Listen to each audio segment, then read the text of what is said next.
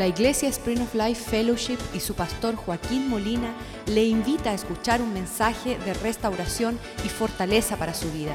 Sea parte de la visión Cambiando el Mundo.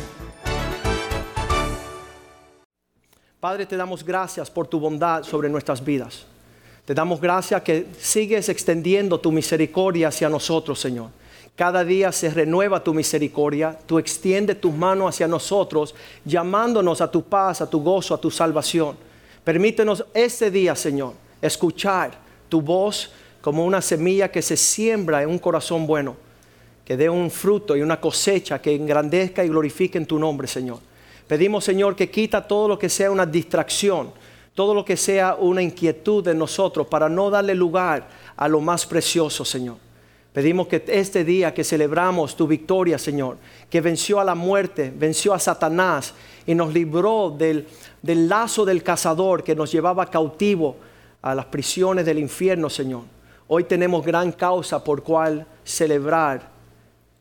Señor, pedimos que tú prospere tu palabra en nuestras vidas que tu palabra sirva como lámpara a nuestros pies, que sea una espada de doble filo que penetre profundamente en nuestro corazón y podamos allá, Señor, dividir nuestros sentimientos del Espíritu, poder conocer la verdad y que esa verdad nos haga libres, Señor. Queremos tu salvación, queremos tu propósito para nuestras vidas, Señor. Queremos vivir en esta tierra para tu gloria.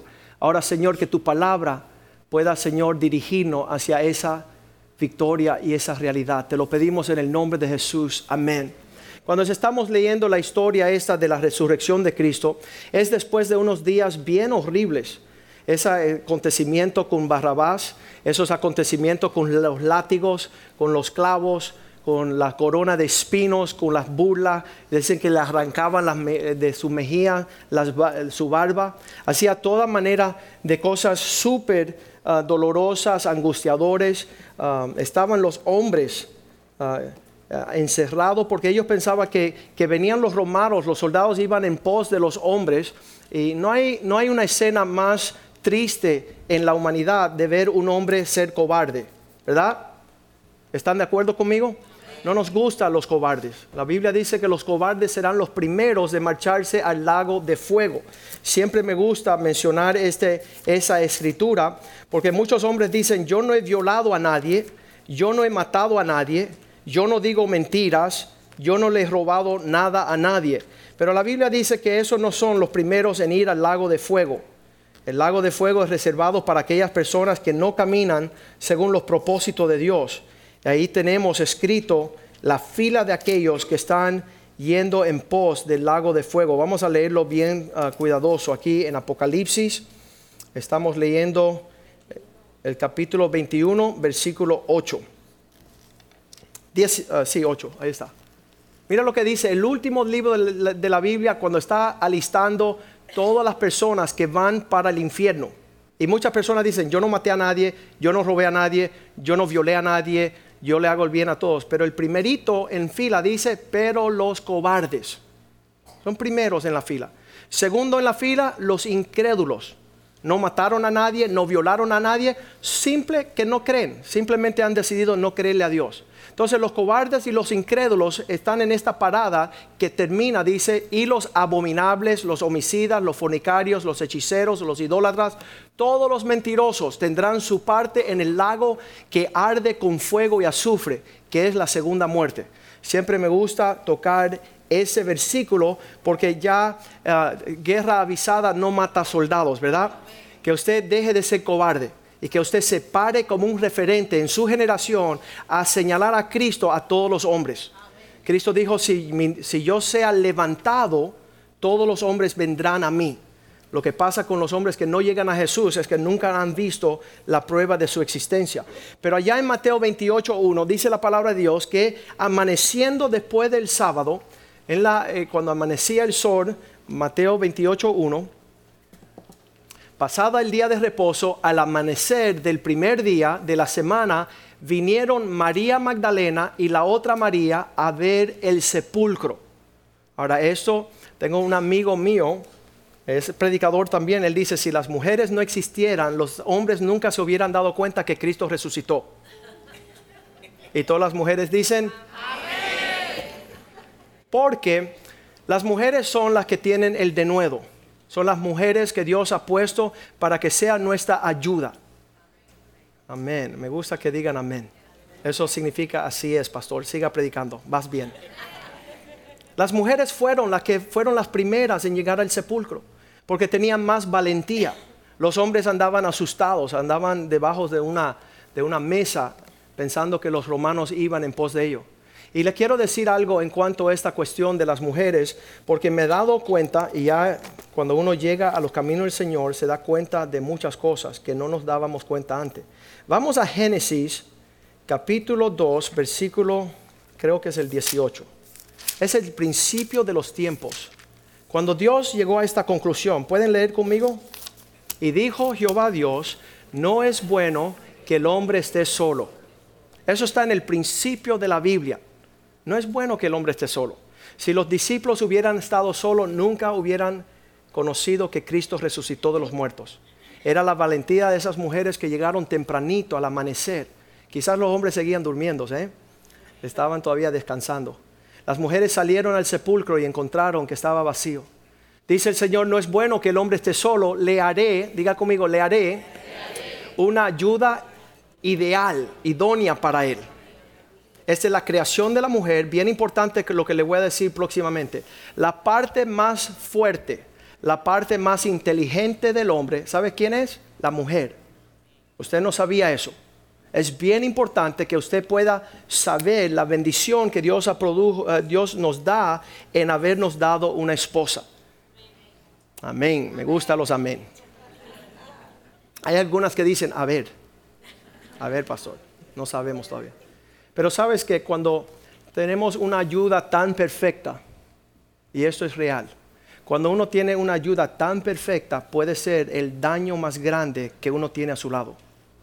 La mayor ah, ayuda o la mayor fuerza que uno tiene puede ser fuerza para el bien o puede ser tropiezo para el mal. Ahí nadie dijo amén. La mujer puede inspirar al hombre a buscar de Dios. Puede inspirar al hombre la necesidad de traer a Dios a su familia, a su matrimonio, a sus finanzas, a sus hijos, a su parentela. Y la mujer también es la que rechaza a Dios, la que dice, cuidado no te hagas fanático, cuidado que no te metas muy en serio con Jesús, porque entonces la bruja pierde su dominio, pierde su, su autoridad en muchas cosas que está torcida. Digo bruja porque la Biblia dice que la mujer rebelde es una bruja. Ella no quiere escuchar a Dios, ella no, ah, no se goza con que Cristo haya resucitado porque ahora hay un verdadero rey en el trono. Hay una persona que le debemos rendir culto, honra, honor y gloria. Vamos a regresar a nuestra parte ahí en Mateo 28, versículo 2. Ah, dice, llegando allí a la tumba, dice que hubo un gran terremoto porque un ángel del, ángel del Señor descendiendo, descendiendo del cielo y llegando removió la piedra que se sentó sobre ella. Y se sentó sobre ella. Esta piedra tapaba la tumba. Nosotros fuimos allá en el 2007 a Jerusalén y es una piedra bien grande que, casi como que cierra y no hay quien la mueva. Y, dice que estaban los soldados romanos, ah, los judíos habían perdido ah, una, un cuartel de, soldados para velar. Dicen, cuidado, porque él dijo muchas veces que él iba a regresar de los muertos. Así que pon una, unos romanos allá. Dice algunos, ah, algunos dijeron que ah, establecieron hasta 100 soldados en toda la área para que nadie llegara a turbar la tumba. Y dice que cuando llegó este ángel y movieron la piedra, se sentó sobre la piedra. Versículo 3 dice que cuando miraron el rostro de este ángel, su aspecto era como un relámpago, vestidos blancos como la nieve. Eso es lo que estaban viendo. Versículo 4 dice de los soldados, y de miedo de, de, él, los guardas temblaron y se quedaron como muertos, se desmayaron allí mismo en presencia. Versículo 5, este fue lo que dijo el ángel. Dice, mas el ángel respondiendo dijo a las mujeres, no temáis vosotras porque yo sé que buscáis a Jesús, el que fue crucificado. Sabemos por qué vienen, sabemos por qué están acá en la tumba. Había un versículo que había tocado. Uh, los hombres siempre se pierden cuando buscan direcciones, ¿verdad? Pero dice la palabra de Dios, lo vamos a buscar, bien importante, porque a la luz, ahí está, Marcos 15, 47. En lo que estaban corriendo los hombres lejos de la muerte de Cristo y de su cuerpo, dice Marcos 15, 47, María Magdalena y María, madre de José, miraban dónde lo ponían. No eran los hombres, eran las mujeres, estaban tomando las direcciones ahí para poder llegar el próximo día a estar en esa región. Vamos a volver a Mateo 28, cuando estaban allí todos estos acontecimientos. Ese Cristo que fue crucificado, que ustedes buscan, versículo 6, 46, perdón. Así es, es. 28, 6. No está aquí, pues ha resucitado como dijo, venid ver el lugar donde fue puesto el Señor. Vengan para que vea que ya no está en la tumba. Versículo 7. Y dice que rápidamente el ángel le dijo, e ir pronto y decir a sus discípulos que Él ha resucitado de los muertos. He aquí que va delante de vosotros a Galilea. Allí le veráis aquí, ah, he aquí os lo he dicho. Eso ya tienen toda su instrucción. Así que el versículo 8 dice que ellos salieron rápidamente, saliendo del sepulcro con temor y con gran gozo. Ese, ese es el sentimiento que tenemos nosotros hoy. Usted hace la pregunta, ¿y por qué tanta danza? ¿Sabes que todas esas chicas que estaban danzando por ahí, un día en sus vidas veían la destrucción del hogar de sus padres? Veían que estaban divorciándose sus padres. Ahora cuando están bailando y saltando en la casa del Señor, están regocijándose. Hace tres semanas me vino un enano. Este hombre tenía tres añitos. Tres añitos. Y, sus abuelos, los padres, la mamá no viene, papá está llegando, pero los abuelos, él traía a los abuelos arrastrándose. Y ellos estaban como que, ¿y qué pasa? Tengo que hablar con el pastor. Entonces, este hombre de tres añitos, este enano, ¿verdad? Estoy afuera saludando en lo que las personas salen y él hace. Y le digo, ¿y qué pasa con este? Dice, tengo algo que hablarte. Dice los abuelos, no sé, no sé lo que él te quiere decir, pero él quiere una audiencia personal contigo. Y dije, bueno, vamos a ver. Y hago así. Y él dice, pastor, solo para informarle que voy a comenzar una iglesia en mi casa. ¿Sabes lo que él está diciendo? Lo que está sucediendo aquí. Queremos sacar el infierno que tenemos en casa. Quiero la paz, el gozo, quiero la presencia de Dios en mi casa. Tres añitos. Y le dije a los abuelos, yo creo que tienen un pastor aquí. Yo le dije, dale, Brian, se llama Brian. Brian, ve en tu casa y abre tu iglesia allí. Para que mamá y papá se hagan sabios y dejen de ser necios que se lea la palabra de Dios en casa. Ahí estaban. Todos estos hombres tenían que ser avisados por estas mujeres que Cristo había resucitado. Seguimos leyendo. Versículo 8 dice que con gran temor, pero con gran gozo fueron para decirle las nuevas a los discípulos. Versículo 9. Y cuando llegaron a los discípulos, Jesús les salió al encuentro. Jesús quería saludarlas a ella quería tener una comunión. Él sabía que ellas añoraban conocer y estar cerca de Jesús. Y él diciendo salve y ellas acercándose a abrazarlos a sus pies y adorarle. Esas mujeres son súper especial para mí. A mí me encanta una mujer que teme a Dios, una mujer que ama a Jesús, una mujer que no lo suelta. Dice la palabra de Dios que ellos pudieron llegar a decirles a los discípulos lo que estaba aconteciendo. Salieron Pedro y muchos de ellos a la tumba a ver si era verdad, a rectificar. Pedro salió diciendo estas palabras en Hechos capítulo 3, versículo 15. Cuenta, este fue que él negó tres veces al Señor, el que se fue a esconder, el que estaba abrumado, regresó a la pesca. Y él se levantó el día de Pentecostés, en el capítulo 3, versículo 15 él dice, ustedes que mataron el autor de la vida, ustedes son responsables por lo que aconteció en la cruz, a quien Dios ha resucitado de los muertos. Esa era la historia del cristiano. No solamente que Cristo fue a la cruz, sino que Él vive para siempre. Dios lo levantó de los muertos, de los cuales nosotros somos testigos. Hemos visto estas realidades. A mí me encanta presentarle a Jesús a las personas para que levante todo lo que está muerto y destruido Yo tengo muchas consejerías con uh, parejas que llegan a mi oficina y dicen, pastor, sabe que a veces los matrimonios como que sufren heridas, pero este está muerto. Ya no hay nada que hacer. Déjalo tranquilito. Y luego, no, porque Cristo resucita a los muertos. Así que no lo dejemos allí muerto, sino que invitemos a Cristo a hacer lo que Cristo hace. Cristo ha de resucitar a aquello que está muerto. Y lo vemos en los corazones de los hombres, en los matrimonios, las familias. Lo vemos en una ciudad. Hace 32 años mis padres también estaban en un divorcio horrible. Iba a ser la muerte de esa familia, la separación, la destrucción y Cristo resucitó su matrimonio. Están aquí adelante ahorita.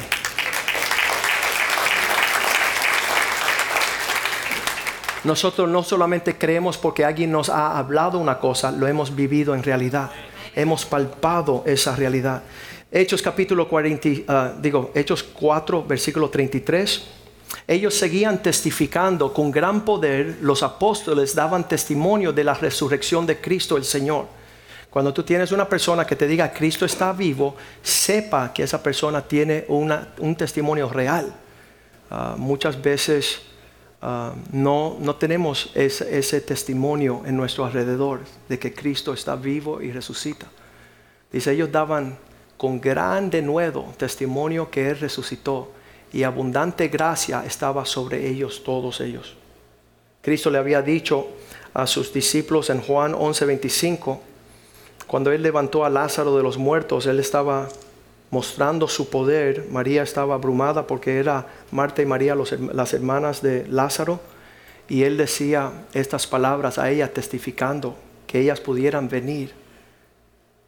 11.25. Dice así que Él le respondió a, la, a Marta y María. Jesús le dijo, Jesús, yo soy la resurrección y la vida. El que cree en mí, aunque está muerto, vivirá. Ese es el poder y lo, estamos viendo a diario. Primera de Corintios 15, versículo 3, Pablo escribiendo. Acuérdense que Pablo estaba con un celo horrible matando, uh, matando a todos. Allí dice uh, Primera de Corintios 15, versículo 3, porque primeramente os he enseñado lo que a sí mismo recibí. Pablo dice, lo que yo pude aprender de la historia de Jesús como prioridad les voy a enseñar esto, que Cristo murió por nuestros pecados, igual que la escritura nos dicen, conforme a las escrituras. Cristo murió. Versículo 4, él sigue y escribe, y que fue sepultado. Primero murió y después sepultado.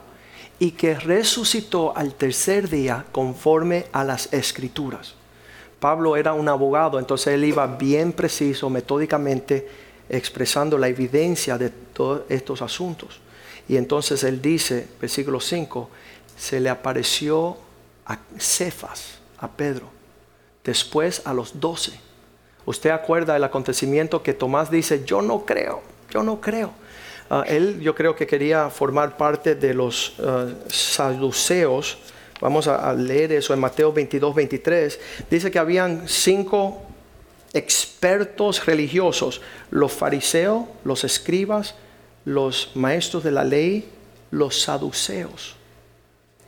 Dice que aquel día vinieron a él los saduceos que dicen que no hay resurrección y le preguntaron, hay algunos cristianos que no creen que en la resurrección. En inglés le llaman los Sadducees, yo le digo sad, you see. Qué triste que no tienen que celebrar los Sadducees. Usted no sea saduceo, usted sea aquellos que creen en la resurrección. Pablo dice 1 Corintios 15, 5, dice, primero se le apareció a Pedro y después a los doce. Tomás decía, si no lo toco, no lo creo. Hay algunos así esta mañana. Si no me hace un milagro, no le voy a creer. Muchas veces pedir un milagro es una amenaza porque lo más grande que quieres que este. Que Cristo muere en la cruz y entregue su vida por el pecador, por todos los hombres, dice la Biblia, como un cordero que fue inmolado. Su sangre quita el pecado del mundo. Y todavía le decimos, bueno, si tú me haces un milagro. En Mateo 12, 38 venían los otros expertos de los pueblos judíos que decían que eran fariseos. Y decían a Jesús, danos una señal. Entonces respondió algunos de los escribas y de los fariseos, dos otros grupos grandes que estudiaban las cosas de Dios, diciendo, maestros, déjanos ver una señal hecha por ti. Déjanos, deseamos ver de ti una señal. Versículo 39. Le pidieron un milagro. Y él respondió y le dijo, la generación mala y adúltera, ustedes son perversos, demandando un milagro, una señal. Pero señal no se le dará sino la señal del profeta Jonás. Versículo 40, que como Jonás estuvo tres días en el vientre de pez, tres días y tres noches, así estará el Hijo del Hombre en el corazón de la tierra, tres días y tres noches. La resurrección de Cristo es la que muestra que Dios es real. Esa es la señal y el milagro que nosotros necesitamos para creer. El que no cree con esa señal simplemente nunca va a creer. Primera Corintios 15, versículo 6, dice después los doces, él se le apareció a más de 500 hermanos a la vez, de los cuales muchos todavía viven aún. Cuando Pablo se está escribiendo esta carta, estaban en vida lo que habían visto la resurrección de Cristo y otros que ya duermen, ya habían pasado a dormir. Dice el versículo 7, después se le apareció a Santiago, Jacobo, después a todos los apóstoles y versículo 8 dice, y finalmente a mí, al último de todos, como un abortivo, me apareció a mí, como último de aquellos que Cristo se le apareció. Queremos este día decirle a usted que comience a tomar a Cristo en serio. Comience a leer la Biblia comience a tener comunión con aquellos que toman a Dios en serio. Vamos a pedir a los músicos que suban. Esta canción fue escrita por la hija de Billy Graham y ella dijo, ¿sabes qué? En este mundo hay muchas salidas, pero hay una prioridad. Dame a Jesús, dame a Cristo. Escuche las palabras de, este, de, esta, de esta canción y usted al final le voy a pedir que sea su petición. Que usted le diga a Jesús, yo te quiero a ti por encima, por encima de todas las cosas. Quiero recibir a Cristo. Quiero que Cristo sea el centro de nuestra vida. Escuche, escuche bien lo que escribió esta mujer. Ah, ¿Sabes que hay hombres que siempre están en competencia con su mujer? Son unos tontos. La mujer es la mayor fuerza del hombre para lograr el propósito de Dios en esta vida. Ahora, vamos a aclarar aquí, hay dos tipos de mujeres. Diga conmigo, virtuosa. Dígalo bien, virtuosa. Esas son las mujeres que aman a Dios y desean lo que Dios quiere en su casa. Y después hay las otras, peligrosas. Ustedes repitan conmigo, bruja. Una mujer rebelde que no quiere a Dios en su vida, en su familia, en sus hijos, en su linaje. Usted cuídese de no ser una bruja. Usted sea como esta mujer que dice así, Cristo es duradera fuerza. Él es el todo sincero. Él es eternamente firme. Él es inmortal, gracia. Él es imperial, poderoso. Él es misericordia, imparcialidad. Él es el mayor fenómeno que nunca ha cruzado los horizontes del mundo. Él es el Hijo de Dios. Él es, eh, él es los pecadores salvador. Él es el rescate a los cautivos. Él es el ancho de la vida. Él es la pieza central de la civilización. Se pone de pies en la soledad de sí mismo. Él es agosto y Él es único. Él es sin igual, sin precedente. Es indiscutible e indefinido. Él es insuperable, inquebrantable. Él es la gran idea en la filosofía. Él es el más alto de la personalidad en la psicología. Él es objeto supremo de la literatura. Él es el problema inevitable en la alta crítica. Él es la doctrina fundamental de la teología. Él es la piedra angular, Él es la piedra ah, angular y la piedra de tropiezos de todas las religiones. Él es el milagro de las edades. Dame a Jesús. Dame a Cristo Cristo, dame a Cristo.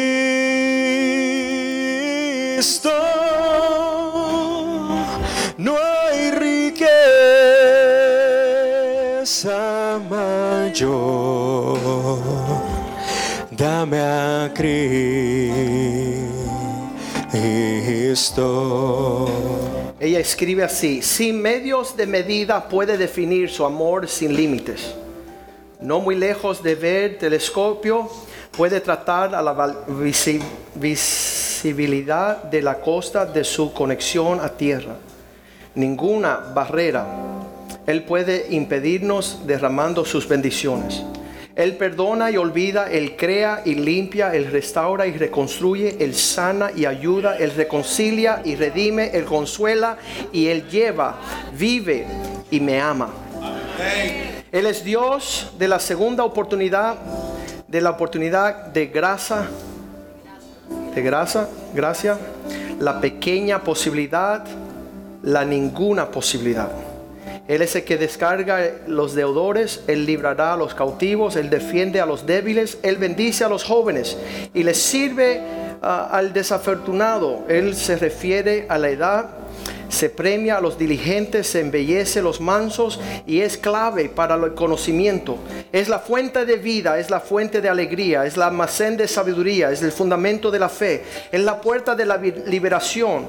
Él es el camino hacia la paz, es el camino de la justicia, es la puerta y entrada a la gloria. Él es la, ah, la carretera a la felicidad. Solo dame a Jesús porque Él provee fuerza al cansado y se aumenta el poder de los débiles. Él ofrece escapar de la tentación. Él es el que se compadece de los que sufren. Él salva a los desamparados. Él protege a los indefensores. Él sostiene a las personas sin hogar. El sentido, Él le da sentido al sinsentido y le da razón a nuestra falta de sentido. Es da, él da plenitud a nuestro vacío. Él da luz a la oscuridad, consuelo a la soledad, fructificar a la estéril y futuro de esperanza y da vida a lo inerte. Dame a Cristo,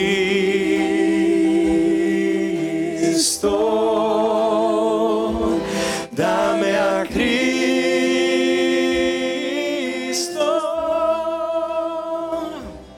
no hay riqueza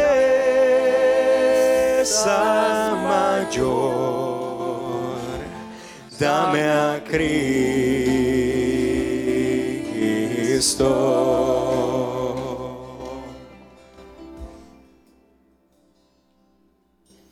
Él guarda al joven y busca el callejero. Él encuentra a los perdidos y guía a los fieles. El derecho del agraviado, el adcenas los abusados, defiende a los débiles, él consuela a los oprimidos y da bienvenida al hijo pródigo.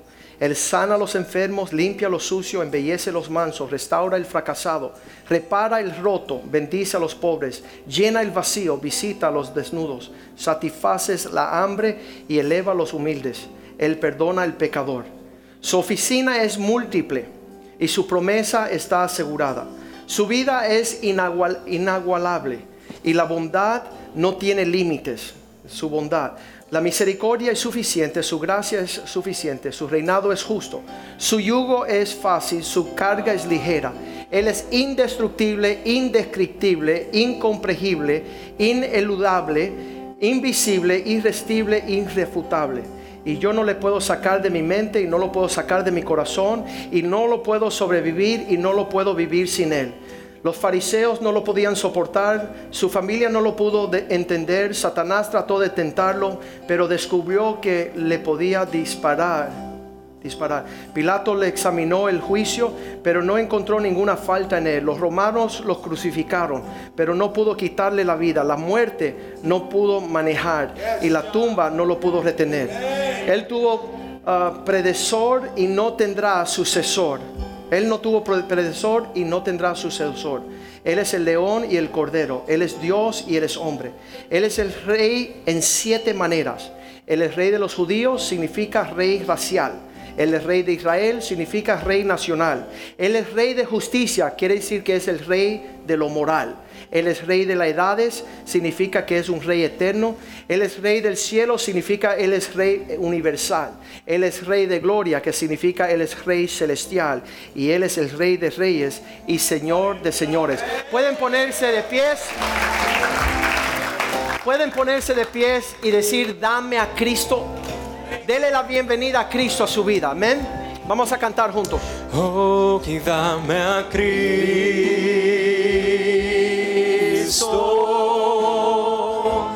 dame a Cristo.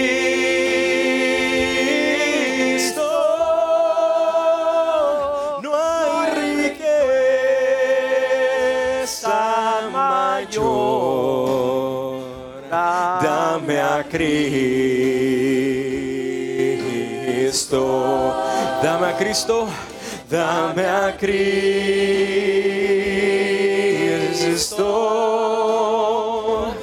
dame a Cristo.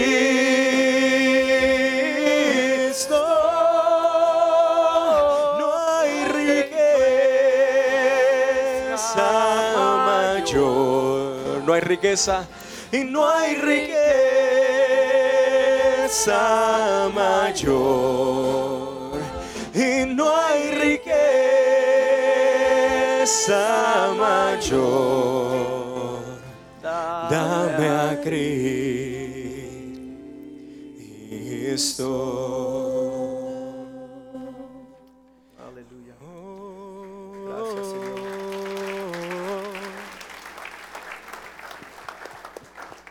Vamos a pedirle al, al- al trompetista que venga acá porque vamos a celebrar. Pero no antes de primero darle una oportunidad a usted de dejar de justificar el por qué usted no está viviendo para Cristo. Sabes que Él dice que yo estoy a la puerta y toco. Si alguien abre la puerta y me hace pasar, yo y el Padre cenaremos con Él. Esa, esa porción de la palabra que dice que va a cenar significa que tendrá una relación bien estrecha con el Señor. Y Dios quiere.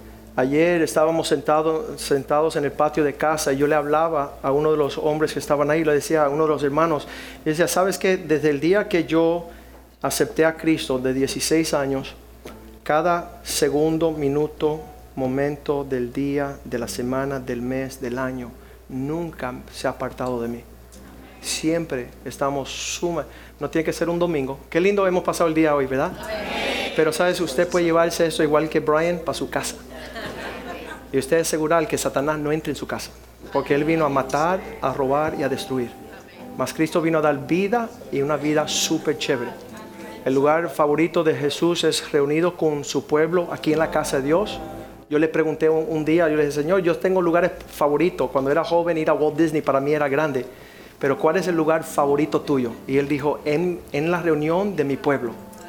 Ese es el lugar favorito. Y cuando usted falta, de verdad se siente. Dios lo siente, Dios sabe lo que está sucediendo. Él quiere que usted participe en la celebración. Porque ¿qué está sucediendo hoy? Hoy van a nacer personas en el reino. Van a ser bebés a esta familia. Y Él quiere que usted sea una familia, ah, parte de lo que Dios quiere hacer, no solamente aquí en este local, pero en toda la ciudad de Miami. Hay muchas personas que yo hubiese querido que estuvieran aquí con nosotros hoy, que necesitan poner a Cristo en el centro de su vida, que Él sea capitán, que Él sea salvador.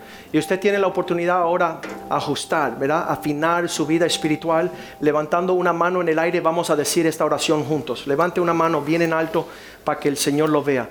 Ah, miren para acá a la pantalla, vamos a poner el Salmo 134, 2.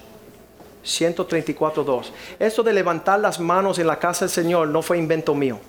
¿Verdad? Si vamos a las escrituras, en el Salmo 134, versículo 2, dice la palabra, alzad vuestras manos al santuario para bendecir a Dios. Esa es la forma que nosotros bendecimos a Dios. Cuando tienes tus manos en los bolsillos, Dios está diciendo, ¿y por qué no me quiere bendecir mi hijo? ¿Por qué no me quiere alabar?